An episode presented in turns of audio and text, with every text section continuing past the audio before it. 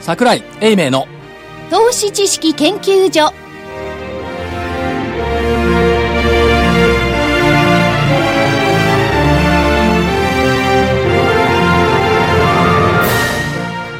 皆さんこんにちこんはにちはこんにちは桜井英明の投資知識研究所の時間ですスタジオには桜井英明所長桜井でございますこんにちはちゃんとスタジオにおります正木昭夫隊長まさきですこんにちはえーそして福井主任研究員はそう今日はお休みでございますなんかちょっとね空気がね濃いの今日はいや 濃いっていうかしかしさ50過ぎてインフルエンザになるなよって いやでも意外と流行ってるんですよそうみたいでも福井さんも普通の人だったんだそうですそうそうそうよかったですねそういうことですよねこれで証明できてね、でいなくても番組成り立つってのはどういうことなんでしょ うえいや私今日頑張ってますからかあそうですほ、からはいまああ福井さんはそどっしちかって企画の方だからね、うん、企画力もきちっとあるし、縁の下の力持ちですそうまあまあまあたまにいなくてもなんとかなるということが分かったということ ですねいやいやはいあ、そして研究員の加藤真理子でお送りします。えー今日の、えー日経平均大引けは15銭安。ご反落となりました。14,417円53銭。15銭安の14,417円53銭でした。トピックスがプラス0.04ポイントの1166.59ポイント。出来高が概算で15億679万株、売買代金が概算で1兆7980億円、値上がり銘柄が921、値下がりが688、変わらずが193銘柄でしたちょ。っと待って、値上がり921で、値下がり688で、 88はいで日経平均トピックスともに B マイナスそうあ、トピックスはプラス。ちょびちょあびちょびプラちょび0.04。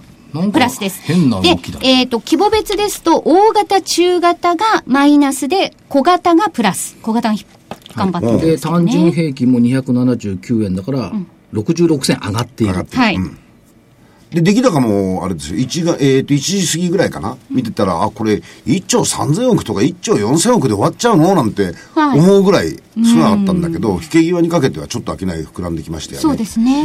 まあでもニューヨークが明日 から復活祭、はい、はいということでお休みだからまあ今日のところはもうちょっと下げるかなと思ったんですが、思いのほかに下げなかったねっていうね15銭安そう、うんはい下げしぶりで引け際にかけてちょっとプラスになっててそうですよねうん、で桜井さんともさっきちょっと見てたらプラス30円とか40円ぐらいまでいってて、はいああやったやった勝った勝ったって喜んでましたよ ねええまあこれは企業の番組でね、そういうことですね、はい うんで4月17日は下げの得意日のアノマリーっていうのを先週から言ってたんですが、よかったそうなって15銭投 影何のこといやだってか月曜ダメで火曜水曜高くてはい木曜ダメで金曜高いっていうのが先週の土土曜日にセミナーで言った見通しだったんですよ、ぴったりそそこまで木曜までそうなってきてあとは明日の問題明はい日、明日があの例の大岩川さんのやつに言うとポイントの日なんポでイすンよ、トの日ですねそれで金曜日なんですよあ、なんか気になりますね、それ。うだから逆に言うとそのアノマリーが一つ崩れてくれるんだとすると、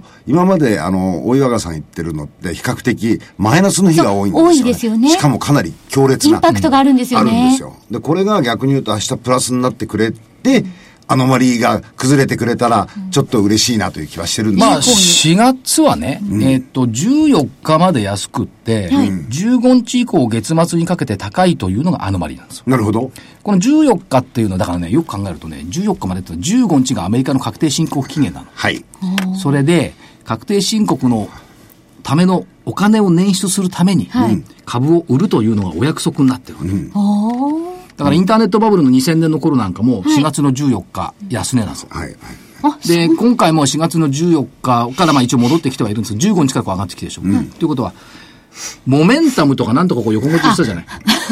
勢いでしたっけ、うんだから 勢い、やっぱりね、マーケットってね、人間の心理で考えてないといけなくって、せ節税じゃないわ。納税のためにお金をだ作るんだったら、はい下がってる株売らないですよね。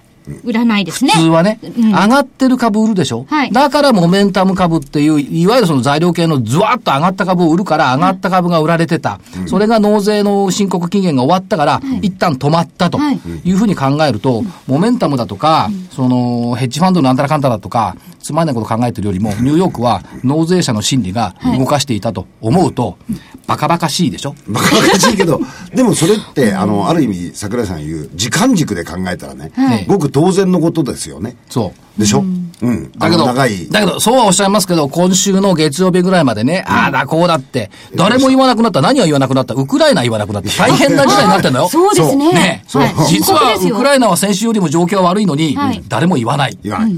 中国の GDP、はいはい7.4%で着地しました。はい。これを喜ぶのよ。うん、喜ぶでしょうね。なんで喜ぶの ?7.3% の見倒しが7.4%だったからといっはて、い決して良くはない。もともとは7.5%今年成長するって言ってるのに、それが7.4、良かったねっていう。で、これもまた触れられなくなっちゃう。で、これ海外要因でしょ、はでい国内要因で見ていくと、えー朝考えたんですけど、今 WA 相場ね。AA 相ええ、場。ええ。うん。うん。安倍麻生。 あーうん。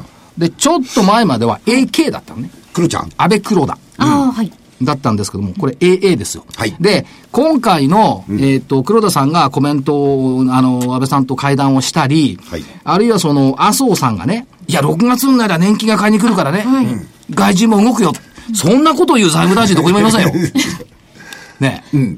これアメリカの財務長官がね、いや、6月になったら年金が買いに来るから、比率上げて買いに来るから、外国人がうちの株買いに来るぜって言ったの聞いたことないもん。うん、でもね、GPIF のね、はいこあのーに関するね、はいあのーコメントが結構増えてるんですよ。増えてますよここ。のとこ増えてますけど、でもよく考えてください。彼らが比率を変えるのは、来年の4月1日ですよ。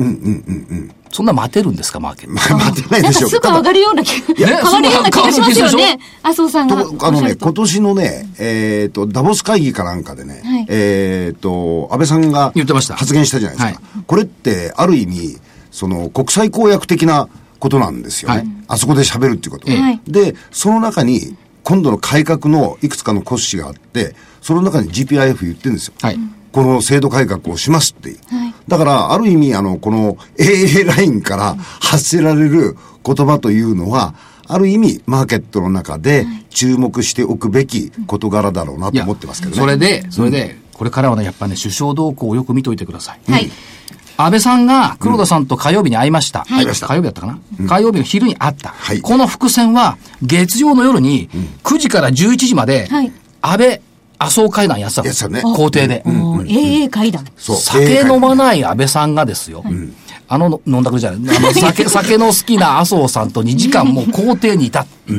ということは、これなんかあるよね。と思います。と思いますね。はい。だあそこからなんか変わってきて、麻生さん変わってきて、どうもそのマーケット容認主義になったのかなと。で、今日日経読んでたら、はいえー政界もね、株価低迷への政府の焦りっていう表現してきました。それから、えー仮に、えーと、年金資産の1%が日本株に向けば1兆円超の買いになると。はい。まあ、120兆円、110兆円ぐらいありますからね。と言ってますが、これ、ひょっとして、国民金融資産の現預金800兆円のうちの1%が株に向いたら、8兆円よ。そう。すごいですね。 1500兆円あるって言われてるいんや、ですよ。 1500兆円保険もあるからさ。ほだから、だかうんら現預金があ現預金でね。現預金800兆円ですね。1600兆円ね、国民金融資産は。1%を向けば8兆円ということは、消費税でいくら増えたんですか ?8 兆円ぐらいでしょ。そう。ですね。だから、すべて数字 が、いややっぱこ国家レベルと考えるとね、大した比率じゃないのよね。まあね。でも8兆円と時価総額400兆円から比べると、400兆円しかないと見えるのか、400兆円のうち1兆円増えるのがふ多いと見えるのか、これ結構微妙なところではありますけども、みんながだから、その、預貯金からちょっとずつね、ニーサでもいいから、株の方に移してくるとね、いいんじゃないかと思う。と思いますけど。うん。ボディーブローのように効いてくると思いますよ。でいい話があってね、はい。あの、去年出した本あるでしょはう。本出したじゃない。あ、いやいや株の本ですよあね。株の本、まあ、僕あの、赤字になった株の方はあまり思い出したくない。たかだか2万円のパーティーなんかじゃどうでもいいじゃん。赤字は赤字でせこす。くない俺が全部持つとか言ってさ。でもよかったね。パーティーやって2枚赤字になったって文句言ってるんだよあ、そうだったんですで、か。その本がどうしたのはい。その本の編集者、いるじゃない。ああの、相場感のいい。そうそう。で、そうそう。ね。で、最初に本出してくれって言ったら、子供ができましたから来年してくださいって言われてそうそうあの女性の方ですそうね。女性の方あの家族の方がね、あの家族、あの人の家族がね、はいうん入院したんだって。はで、入院するとすることないから、株でもやってみようかって言って、じゃあこの本私作った本だから読んでみたらって言って読んで、その中に出てる銘柄買ったんだって。ら先週からストップ高して、初めて買った株が1週間で倍になったんですよ。えー、ビギナーズラックビギナーズラックってあるんだ、やっぱり。はあ。なんだったか聞いて、聞いてみたいね。えー、私も聞いてみたいですけど。銘柄をね。そう。まあ、でもよかったですね。あの少しでも役に立つ、立った人がいて。そうですよ。で、え少しで も。 いやいやいや、これはまあ。いや、セミナー結構これサインお願いしますとか結構来るんですけども、あとね、セミナー、だから先週土曜日とか金曜日とかやったんですけども、はい、金曜日はね、あの、証券会館の8階ホール。はい。立ち見。立ち見立ち見。あのでかいホールで。 2006年、2007年の新興バブルの時に立ち見ってのあったんですよ。あれ以来。あの、300人から入るんですか ?342 人が定員。でしょはい。で、これが途中ですかそれから土曜日やったら、まあ、会場が150ぐらいの席だったんです170人ぐらい来て、はい、そのうち半分がね、初めてセミナー、株式セミナー参加する人。あいつもね、あの、セミナー行くと正木さんみたいな頭の人が多いわけよ。あ、そうですね。白っぽい人が多いわけ。はい。はい、これがね、違うね。金とか黒とかね。うん、金とか黒そう。白が少ないの。なんか2、2、4、セミナーになってきた。じゃあ、ちょっとこう、若い世代の方が。になってきたなという感じがします。 うん、だからさっき桜井さん言った、その NISA 効果、はい、っていうのはやっぱり若い人たちに、うん、あの、いろんな形でもって、その効果はあったと思いますよ。うん、数字以上に。うん。うん、まあだから、そこをこう、ねじ曲げた相場感なんかで、犯されちゃうといけないなという感じがして、気にはなってるんですが、ただまあ、そうやってもやっぱりいいものはいいっていうのがね、はい、えー、株式市場なんで、はい今日はね、やっぱりね、いいものはいいというのをね、うん、感じてもらおうと思って、はい、いいですね。ゲストに来ていただきましたよ。いや楽しみですね。はい、うん、それでは、はい、お知らせに続いてご紹介させていただきます。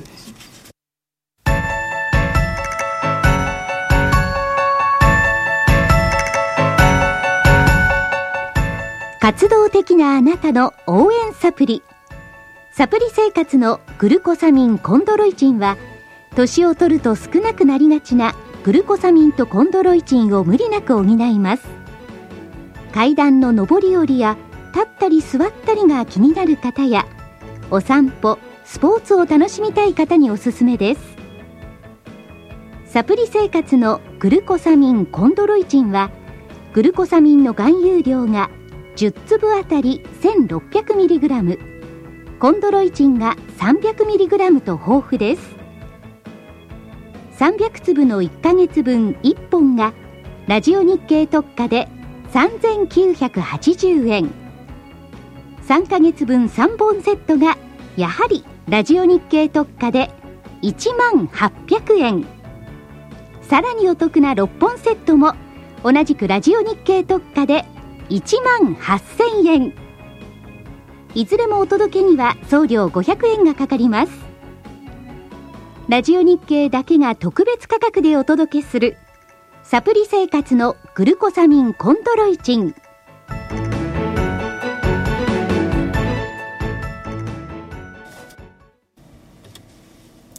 それでは本日のゲストをご紹介します。本日は栃木県那須塩原市からお客様をお迎えしました。お話を伺いますのは、夏、那須塩原市企画部企画情報課参事官の斉藤和太さん。そして同じく産業観光部参事の木下明彦さんです。よろしくお願いいたします。よろしくお願いします。お願いします。那須塩原と聞くと、まあ塩原なんですけども、これ実は那須塩原って一緒になってますが、これ塩原と那須ちょっと違うんですよね。違います。はい。えっと、まあ行政単位でいくと、はい、かつてのですね、はい、塩原町と西那須野町と黒磯市が合併してできたのが那須塩原市。お隣に御用邸のある町が那須町。はい。えっと、行政単位では違います、まあ、観光地は同じね、エリアで観光してますが、行政単位はそういうふうになってますでその中にあるその那須温泉塩原温泉、はい、。由緒正しき温泉だそうですそうですね。えっ、ー、とね、温泉が出て歴史で言うと1200年。 1200年 ?1200 年。千二百年。はい、1200年前の方がお風呂に入ってたと。はい。まあ数々の有名な方とかですね、えー、えー、歴史上で名高い方がたくさん、うん、お入りになってて。はい。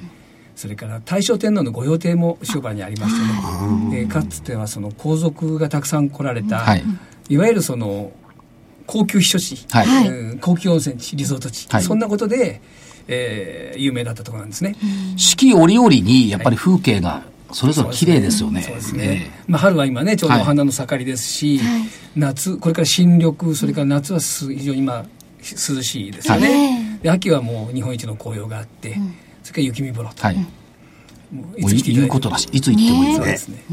ということで、私は昨年、バンカに。はい。バンカえ、バンカな、秋の終わり。バンカじゃないのあ、晩秋だ。晩秋、晩秋。晩秋晩秋に行ってきました。那須温泉。お塩原温泉、塩原温泉。塩原温泉行って、入りました。どうでした私が言うのもなんですが、私もともと肌ツルツルなんですけど。 自分で言うのもって、ほん、でも確かに、ツルツル桜井さんそうですよね、桜井さん。私は自分で言うのもなんですが、肌ツルツルなんですが、入ったらね、さらにツルツルになりましたね、あの温泉は。でも温泉っていいですよね。やっぱり普通にいくらあれしても温泉に浸かるとほっとしますし、あととても温まりって湯冷めとかしないですよね。そうですね。それとね、塩原の特徴はね、えっ、と160箇所ぐらいの源泉があるんですね。全然別の源泉がそれぞれにありましてね。あ、違うんですか。 そうですよ。えっとね、日本にあるその温泉の種類の90%ぐらいが、えー、と味わえるようになってるんですね。だからいろんなねお風呂に入っていただくと。それぞれの良さがね、だから、濁ったのもあれば、透明なのもあれば、それぞれ違う。一箇所、もちょっと回るだけで、いろいろ味わえちゃう。日本全国の温泉巡りができちゃうっていうことですよね。ううねだから、アルカリ性の強いところから酸性の強いところだとか、濁り湯だとかね、もういろんな温泉が、一箇所で楽しめるっていうそういうなんか良さがありますよねじゃあそれぞれ効能も違うんでしょうからやっぱりこう私はちょっと冷え性だからとか美肌になりたいとかそれぞれ選んで入れるっていうことですねそうですねそれから、その、例えば、あの、目についたのが、牧場が多かったですよね。そうですね。えー、っとね、これもあの、もともと明治の初期にですね、はい、原野だったところを、まあ、その政府の方針って言いますかね、はい、えー、で、開墾されたんです。はい。で開墾されて、まあ、何をしようかっていう時にその明治の元君たちが来てですね西洋風の酪農をこう広めてこないかということで、はい、作ったんですねそれがいくつかにこう分かれていって、はい、今でも例えば蓬莱牧場さんだとかありますねなる牧場がたくさんあって、はい、乳製品とか。えーいろんなものをこう今でも作ってる、はい、そんなところですね生乳というか生乳というか生産量は日本一、本州本州一だそうですなんかどうしてもねあのなかなか本州では唯一なんでしたそうですあの生乳産出額なんですけれども、本州一ということで、全国の自治体単位でいきますとですねあのまあ、あのベスト10の中で、あの本市がですね、えー、ベスト4に入ってるんですね、それ以外の自治体というのは、すべて北海道が占めてるということでございますので、本州におけるですね本当に酪農王国と言っても過言ではないという、そんな状況にございます、ね。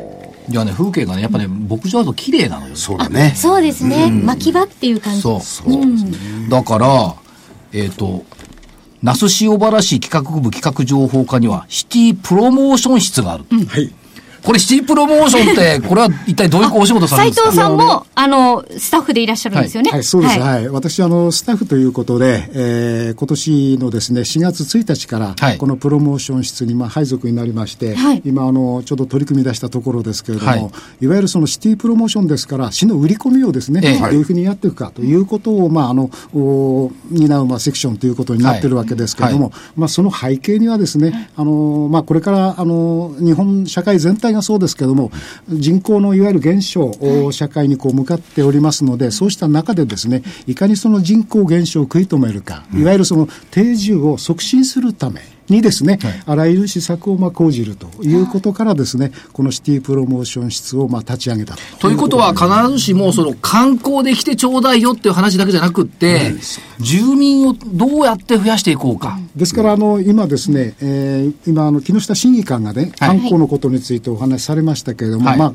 あ、片方では観光プロモーション、はい、で私の方ではシティプロモーションということで、観光プロモーションについてはですね、交流人口の増加というものをたくさん来ていただいただくと、まずはですね、えー、見て、お風呂に入ってですね、体験していただくという、そういった行為を通じましてですね、はい、あの、那須塩原市の良さを、ええ、やっぱりその感じていただいてですね、それを今度定住、促進に向けた取り組みで結びつけようと、まあそんなあの戦略を持って今、取り組んでいるところです。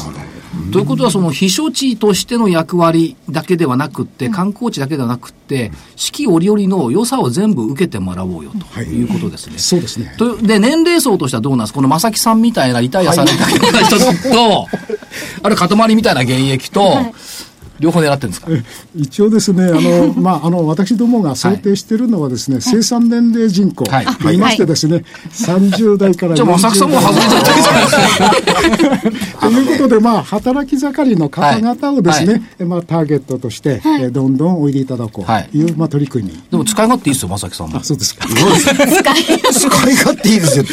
久しぶまりだまだ現役ですから。まだね。あの、ね、新幹線でも1時間そうですよね。便利ですよね。本当に。うん。でまあ、そういう政策も合わせてね、はい、出していくつもりでありますけどね。あのあそこの駅前のお蕎麦屋さんの、あの、お蕎麦が美味しかったですね。それで、お蕎麦の後の、あの、蕎麦湯で、焼酎割って飲むとね、これまたいいんですよ。ずいぶん消費してきましたね。ゴルフ終わった後、あそこで、あの、たっぷりと飲んで。ね、いいゴルフ場たくさんありますゴルフ場たくさんありますよ。今日ね、たまたまね、あの、ゴルフ場の社長さんにもおいでいただいていて、塩原カントリー。はい。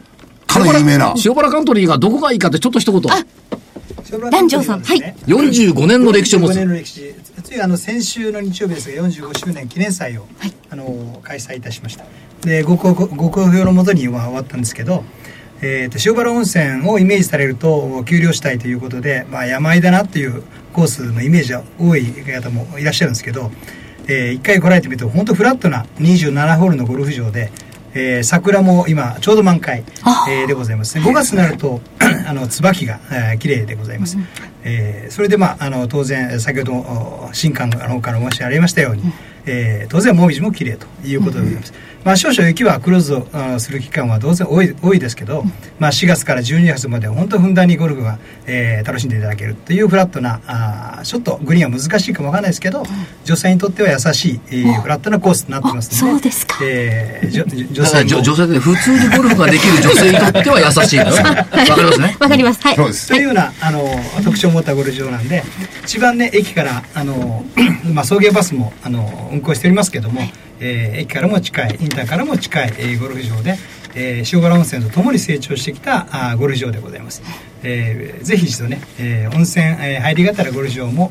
えー、寄っていただいてプレー楽しんでいただけたらありがたいなと思っておりますこれどうなんでしょうその例えば秘書に来る方々っていうのはその、まあ、当然ながら温泉も入りますやっぱりあの割とロングステイ長い間滞在してゴルフとかあ、まあ、山登りとかハイキングとかそういうのを楽しまれる方多いんでしょうか多いですね特にですね、えーと、と近郊にはたくさん実はゴルフ場だとか、はい、そういうその山登りだとかハイキングだとかそういう場所がたくさんあるんですよねあるいはカヌーができる、はい、カヌーができるカヌーができるそれとか、えー、川遊びができるとか、はいはいまあ、今社長さんご本人だからなかなか言いにくいんでしょうけど、えー、塩原カントリーっていうのはですね、はい、桜井さんご存知だと思いますけど、えーいいコースですよね。いいコースですよ、ね、本当に。言ってるだけじゃなくて連れてきてくださいね。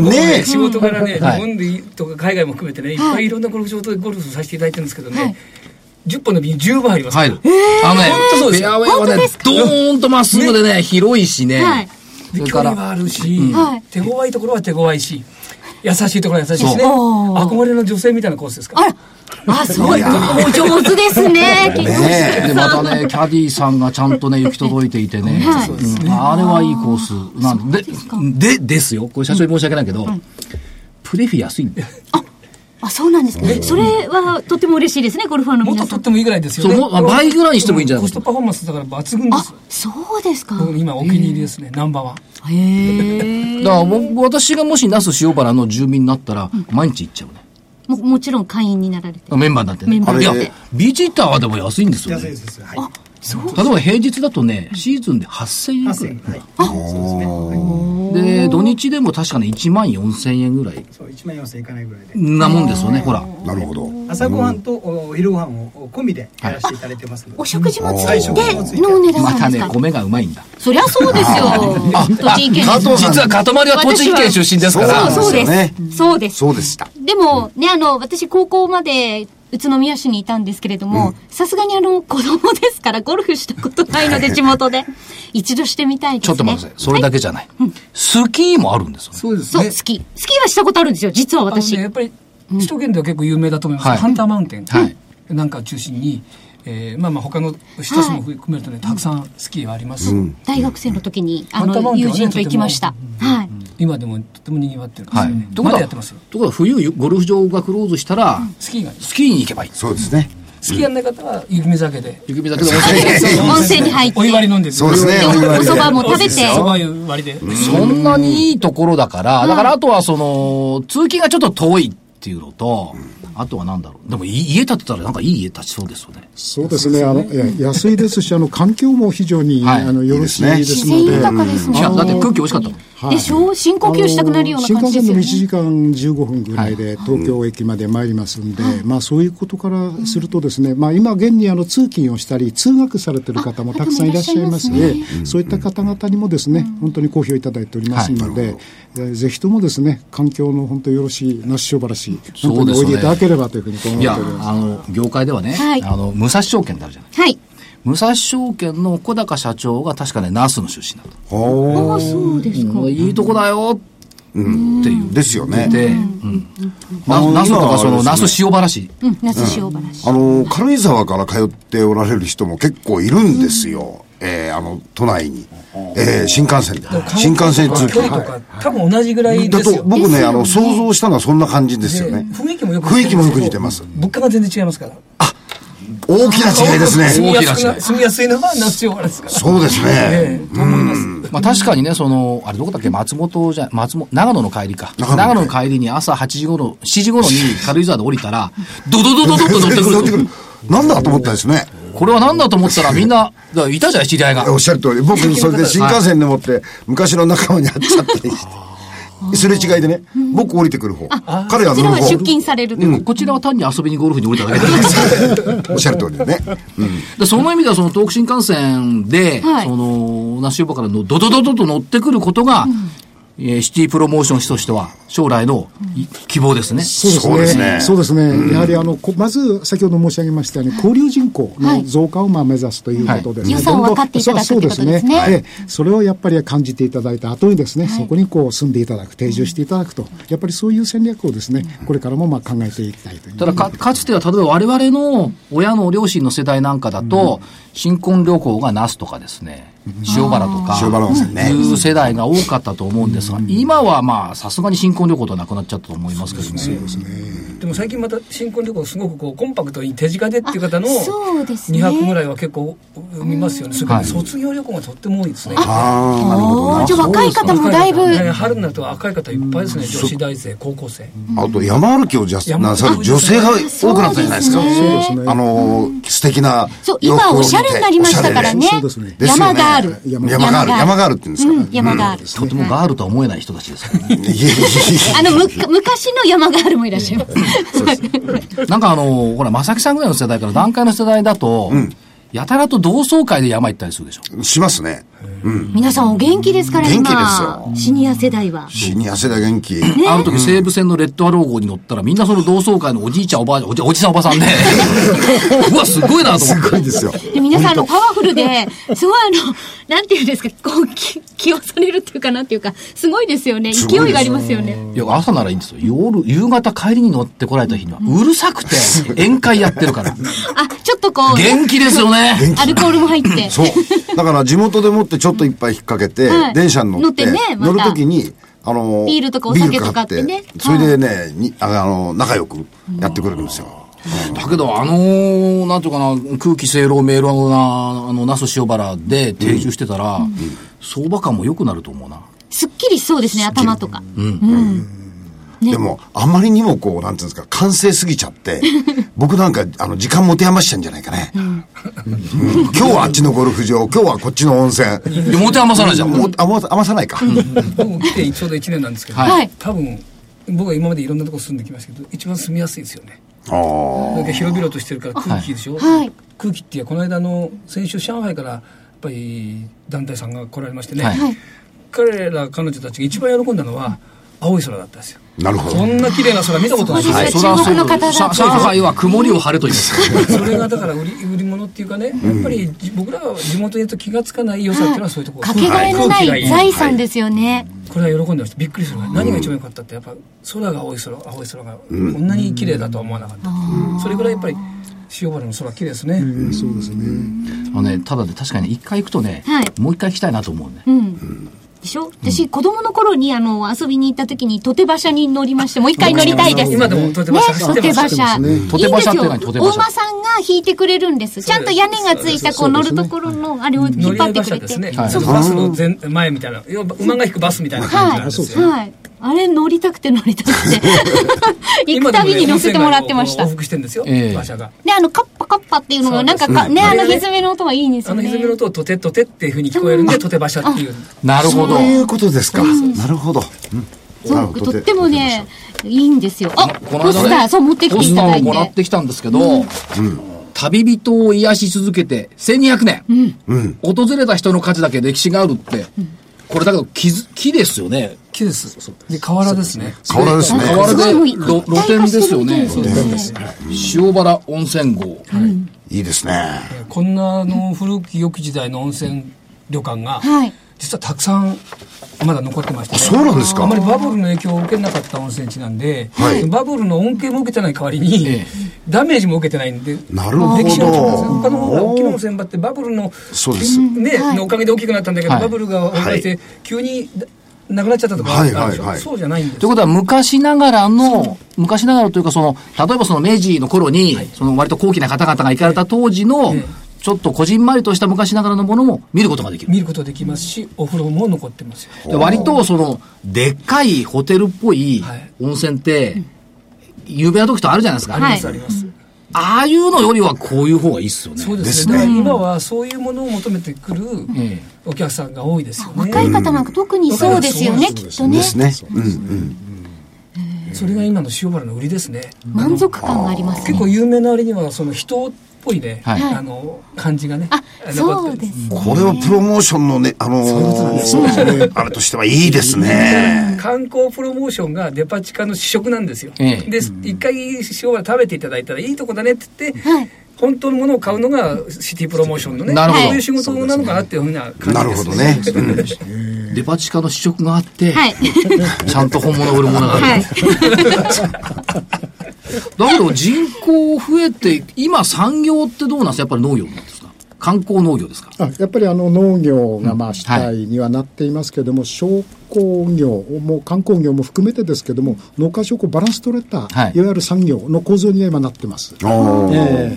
そうすると、あの、先ほど、あの、定住者をこう呼び込みたいというお話があったんですが、これはあれですか、その定住をするとすると、お現地でもって、生産人、生産年齢の方たちですよね。はい、とこういう人たちに指導とかなんかもしていただけるような体制は取ってあるわけですか、ええまあ、あのそれにつきましてはですね、ねやはりあのこれからです、ね、あの取り組まなきゃならない課題というのはたくさんあるんですけれども、はい、まあ、あのそういったいわゆる生産年齢の方々にですね、ね、はい、対してその、まあ、どういう施策をです、ね、はい、講じていったらいいかということを、本当にあのこれからあのきちんとですね、ね整理をしながらこう取り組んでいくという状況にこうございます。なるほどうんうん、あのね、別の側面からいくと、まあ、今日ちょっと話なくなっちゃうんでやめますけども、、そうですね、うんあのふるさと納税ありますね。ってありますでしょ、はい、これやっぱりね、あの、那須塩原市にもふるさと納税制度ありますから、はい、そういったものをご利用いただくっていうのもね、うん、やっぱり、ふるさと納税した方はやっぱり親しみあるじゃないですか。ありますね。という方々がやっぱり増えてもらうのも、いいんじゃないかなってい、うん、いいですね。そうですね。うん、そういった方々もですね、今、あの、ホームページ等を通じましてですね、募集しておりますので、まあ、あの、ご賛同いただいている方々もたくさん今までおられますが、はい、まあ、これからもですね、積極的に PR しながらね、そうですね、えー、あの、どんどんこう、PR していきたい。ぜひね。だからその、ふるさと納税で、まあ、あの、お米が来たり食べ物が来たりするんですけども、逆に、はい、その、温泉にね、うん、全部入り放題みたいなね、そういうふるさと納税。そうですね。そうすると、送るんじゃなくて、はい、来てくれる。れるそうなんです。ね、そうなんです。そうですね、えー。だってこれ温泉全部入るの大変よ。そうですよ。だって160箇所ぐらい源泉があるっていう話。 1日5つ入ったって。 あんまり入りすぎるとね、あれですから。だから長く滞在していただいて、まあ、朝日。つるつる感はね、3日ぐらい続きましたよ、僕。へえ、うん、あ、じゃあ定住すればお肌ツルツルになる、ね、多分なると思う。通ったらいや、私、ツルツルだから 別に。塊に言ってくれる。あ、そうですね。いつでもお越しください。ありがとうございます。ぜひ。でもね、やっぱほら、温泉って、あの、痒くなったりね。うん、あと、後引いたり、はい、ポカポカしすぎたりするのあるんじゃないそうないもん。じゃあ、あの、優しい温泉お湯なんですね。そうそうですね。柔らかいね。うん、いいですね。だからやっぱり1200年の歴史があるってことですよね。東北のある温泉、玉川温泉の横っちゃだから入ってごらんな さい。ひげ剃り跡がピリピリ痛いんだから。いや、それはね、あのー、なんていうんですか、反省の強いところ、そう、。そうなりますよね。うんそうじゃ人に優しくてあったかい。なるほど。これは。あったかいですね。やっぱり人にあったかいんだ。やっぱどうですか、全国いろいろ見てきて、やっぱり塩原一枚です一枚ですね。本当に、あの、もったいないというかですね。惜しいというか、まあまあやることたくさんあるなありますね。そういうことですかね。可能性ものすごい高いですね。はいはい。じゃあ合言葉は今年の夏は塩原ということで。はい。。お待ちしております。そうまずはね。はい。ぜひ。じゃあ体験に行きますか。そうですよ。まずは行かないとダメですよね。番組協賛の体験温泉巡 り。いいですね。それいいですね。はい、体験しないとやっぱり言葉にね。そうそうそう。あ、そうだ、ゴルフ場の社長さんも体験ゴルフツアーもありかもし れない。すごいいいですね。だから、そうそう、だから軽井沢に2日3日行くんだったら、塩原に5日とかね。そうですね。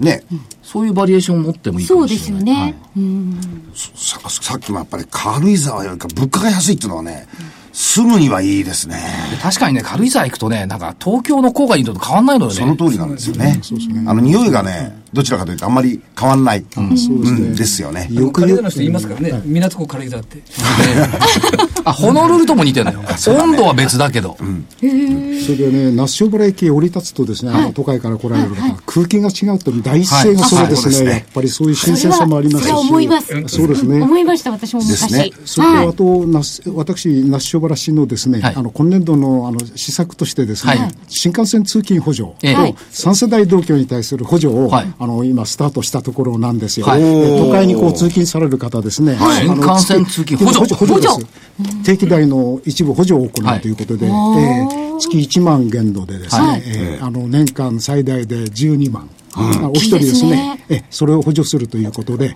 運用を開始をいたしましたので、ぜひですね、それなどもご利用いただければ、首都圏からどんどんこう移り住んでいただいてですね、えあの朝はもう、本当、一番列車はもう全部座席にも座って、あの通勤できるということでですね、本当に楽ですよ、体も楽ですね。体が楽通勤できるんだそうです、もうこれは間違いなくですね、あの座って通勤ができますので、大宮まで45分ぐらいでしょそうですそうですね。そうだじゃあそのぐらい日々かかってる方いらっしゃいますもんね、通勤時間1時間すいません、私1時間以上かかってます。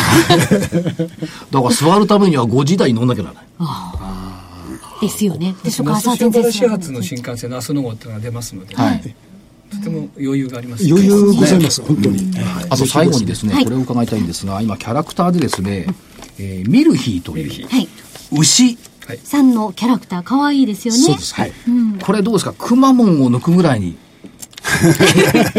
やっぱりね牛っつうのはブルだから。我々にとっちゃね。我々にとっちゃ牛っていいんですよ。縁起がいいですから。ええ。だから牛くんにお会いして牛くんのミルクを飲んで、マーケットを一生懸命考える。そうですね。ぜひ。ぜひ。あの塩原の牛に頑張っていただきたいと頑張ります。はい、頑張ります。本日のゲストは那須塩原市企画部企画情報課参事官の斉藤和太さん、そして産業観光部参事政策審議官の木下明彦さんにお話を伺いました。ありがとうございました。ありがとうございました。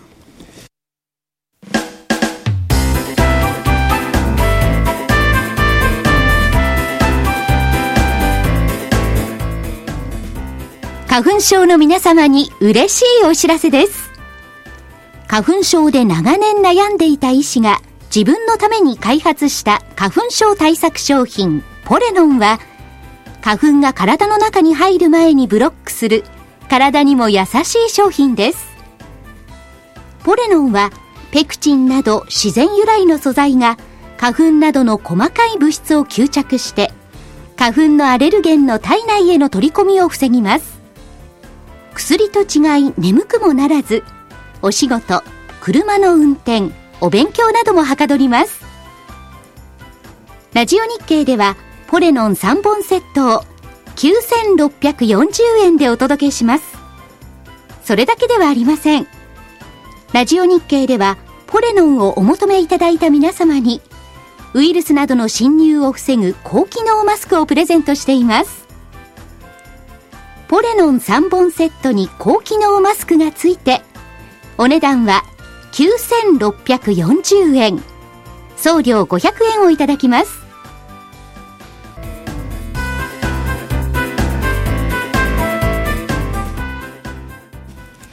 は所長、スケジュールからお願いします。所長、あ、所長でしたね、そういえばね。所長ですよ。そうか。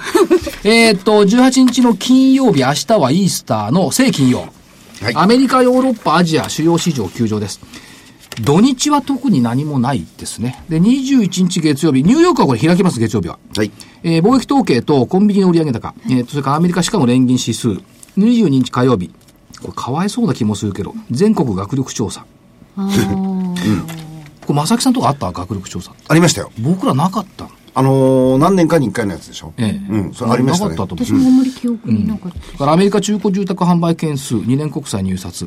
23日水曜日、訪日外国人数。うん、増えてんだ増えてますよ、ね、多いですよ結構すごいですよ、ねうん、みんな塩原塩原って言うかもしれないいやだけど、あの外国人の人たちにとって、消費税の上がったのって関係ないですよあそうだ、うん極端なこと言えば。。ですもんね。うんですからね、全然あの影響なくてね。どの人たちがどんどん、どんどん使って消費していただければね、ありがたいんですよ。うん。結構アジア系の方も多いですね。多いですよ。結構じゃない。かなり多い。かなり多いか。それから、もう一人来るんだよ。オバマさん。来ますね。そうですね。いよいよ。 2泊してくれる。 TPP と。はい。その他、いろいろと。もろもろ。もろもろ、ね。さんもね、塩原最高とか言ってくればいいじゃないですか。そうそうそうそほう。んで、えっと、アメリカ、鎌倉行くなら塩原行きゃいいじゃんね。あ、そうですね。新幹線乗ってね、すぐですもん。アメリカは新築住宅販売件数、それから5年国債入札、そして、もう今回は誰も相手にしないと思いますが、中国の HSBC 製造業 PMI。わからないですよ。もう相手にしてでしょ。あれだけ騙されたんだから。えー、24日木曜日、企業向けサービス価格指数、アメリカ耐久財受注。それから7年国債、7年国債入札、ドイツ IFO、イフォ、景況感。金曜日週末消費者物価、それからオーストラリアとニュージーランドが急上ということで、えっと、明日が玄ちゃんの言うポイントの日でしたよ。ね。そうですそれからその先の週がね、これが今一つなのよね。29日が金環日食。うん、で30日がポイントの日で FOMC と日銀金融政策決定会合が重なっている、はい、月末に向けて高いと読みたいところです。はい、でもアメリカのあの皆勤月食は、はい、あのいい方に動きましたからね。だってあの日満月だもん。満月で。満月は株高。ね。狼男が出てくる。出てくる。で、はい、来週の見通し、はい、先週と変わりません。はいえー、下が14,234円。4月10日の安値。はい、上15,312円。3月7日高値。うん3月のメジャー S q 値14,429円はなんとか抜けて終わりたいな、今月はっていうのと、えっと、4月の S q 値13,892円でしたから、これで当日含めて5日連続で上回ってますんで、月末に向けて高いと思うんですよ。うん、で、月足予選基準が14,791円を抜けてくるんじゃないのという感じがしてはいます。うん、はい。こんなところです、ね。はい。はい、えー、それでは、お知らせを。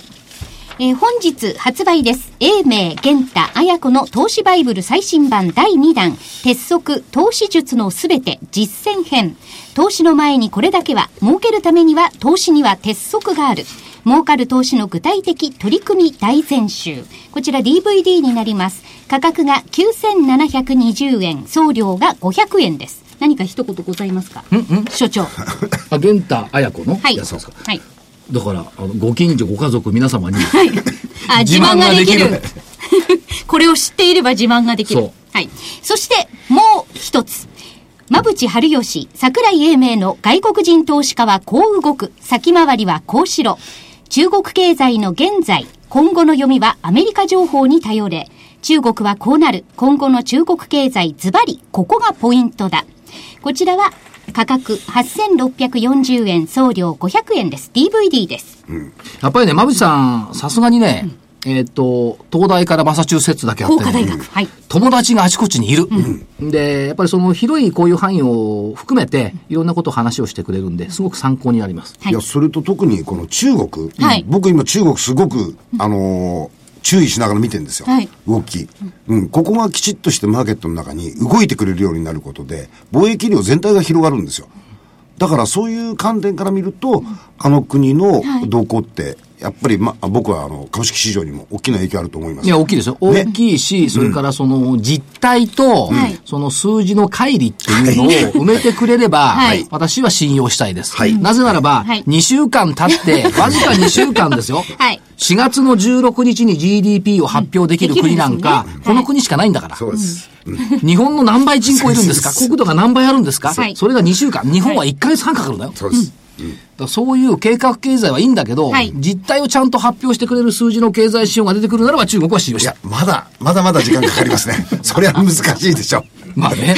だから一緒にその経済を復活させようよ。経済をもう少し活性化させようよっていうふうな歩調に戻ってくれればいい んですよ。はい。うん。いや、だからね、あのね、隠すなっつうの。隠すってそれ無理ね。昔のそのバブルの後のね、不良債権のように隠すなって、ディスクロした方が楽だよって。だって中国人の人が言ってましたよ。2台の馬車で引っ張ってんだから、はい。それでこそ大変なんだって。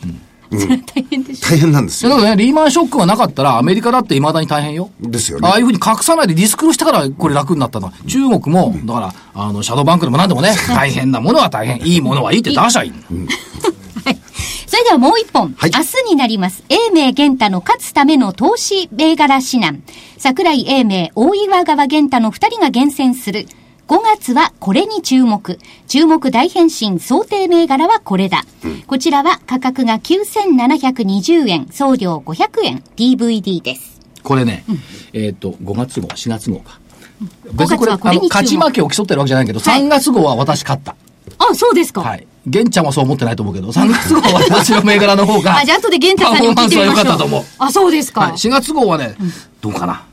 おお、今、今度はこうこう期待。面白かったのはね、はい。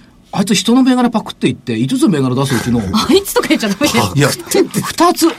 それって僕の言った銘柄じゃない先月みたいな。でもこうきっとずっと見ていたらいいなって思われたんじゃないんですか、うん、でこの番組にほら来た来ていただいたバイオの会社とかね、はいはい、うん、そそれうちの番組に2回か3回来てるよ あということは番組を源太さんも聞いてくださっているという ことですね。あの目目の薬の会社ね。便秘の薬と目の薬の会社。はい。わかりました。はい。はい。と言ってました。まあ、アルテックですけどね、その時はね。はい。えお求めは、東京03-3595-4730、03-3595-4730、ラジオ日経、通販ショップサウンロードまでお電話でお願いいたします。お待ちしております。はい。お知らせでした。はい。はい。えー、まあまあ、ちょっと明るい話で締めましょうか。そうですね。えっと、モメンタブ、モメンタム株売り、一部の大型バリュー株買い。これをローテーションと言ってますね。うん、だけど、モメンタムってここ、もう一週間じゃない出てきたの。私は初めてそれ知りました。まさき昔からあるんですかいや、あるただ使う場所が、 そうそうそういうといや、モメンタムセクター言ってた、言ってたけどさ、こういうとこで使うか。そういうことですよ、使い方違うんですか、もうか、かつてと。いやいやいや、まあ、投資理論で言う分にはいいんだけど、で、あの、先週のバロンズがね、モメンタムセクターって言ってからがわずか2週間なのよ。で、まあ、こういう動きがあったのは、要するにローテーションですよね。はい。ローテーションとかアンワインドっていうかね、うん、1980年以降46回あったわけおこれはまたねどのデータも大体1980年以降なるほどなぜか私が入社したのが1980年それ前その前のデータないんだね多分な本当はないと思います違うご存知と思います当時手書きだったあそういうことですかでデータ化したのが80年代の後半で、うん はい、遡って入れて1980年でやめちゃったと思ったアメリカ人は怠惰だからえそんなことはでで46回あってその後6か月間で SP500 は平均5%上昇してる、うん、だからそういう時期になってきてると、うん、ローテーションですよローテーションはい、はい、そういう時期になってきたいいんじゃないですかね、うん、だから今年はゴールデンウィークは、ね、塩原温泉行って遊んで、はい、でセルイン名はないと、ないというのをね、温泉で確認す ると、これいかがでしょうか。なるほど。いいですね。え、本日は栃木県那須塩原市からお越しいただきました。本当に皆さんどうもありがとうございました。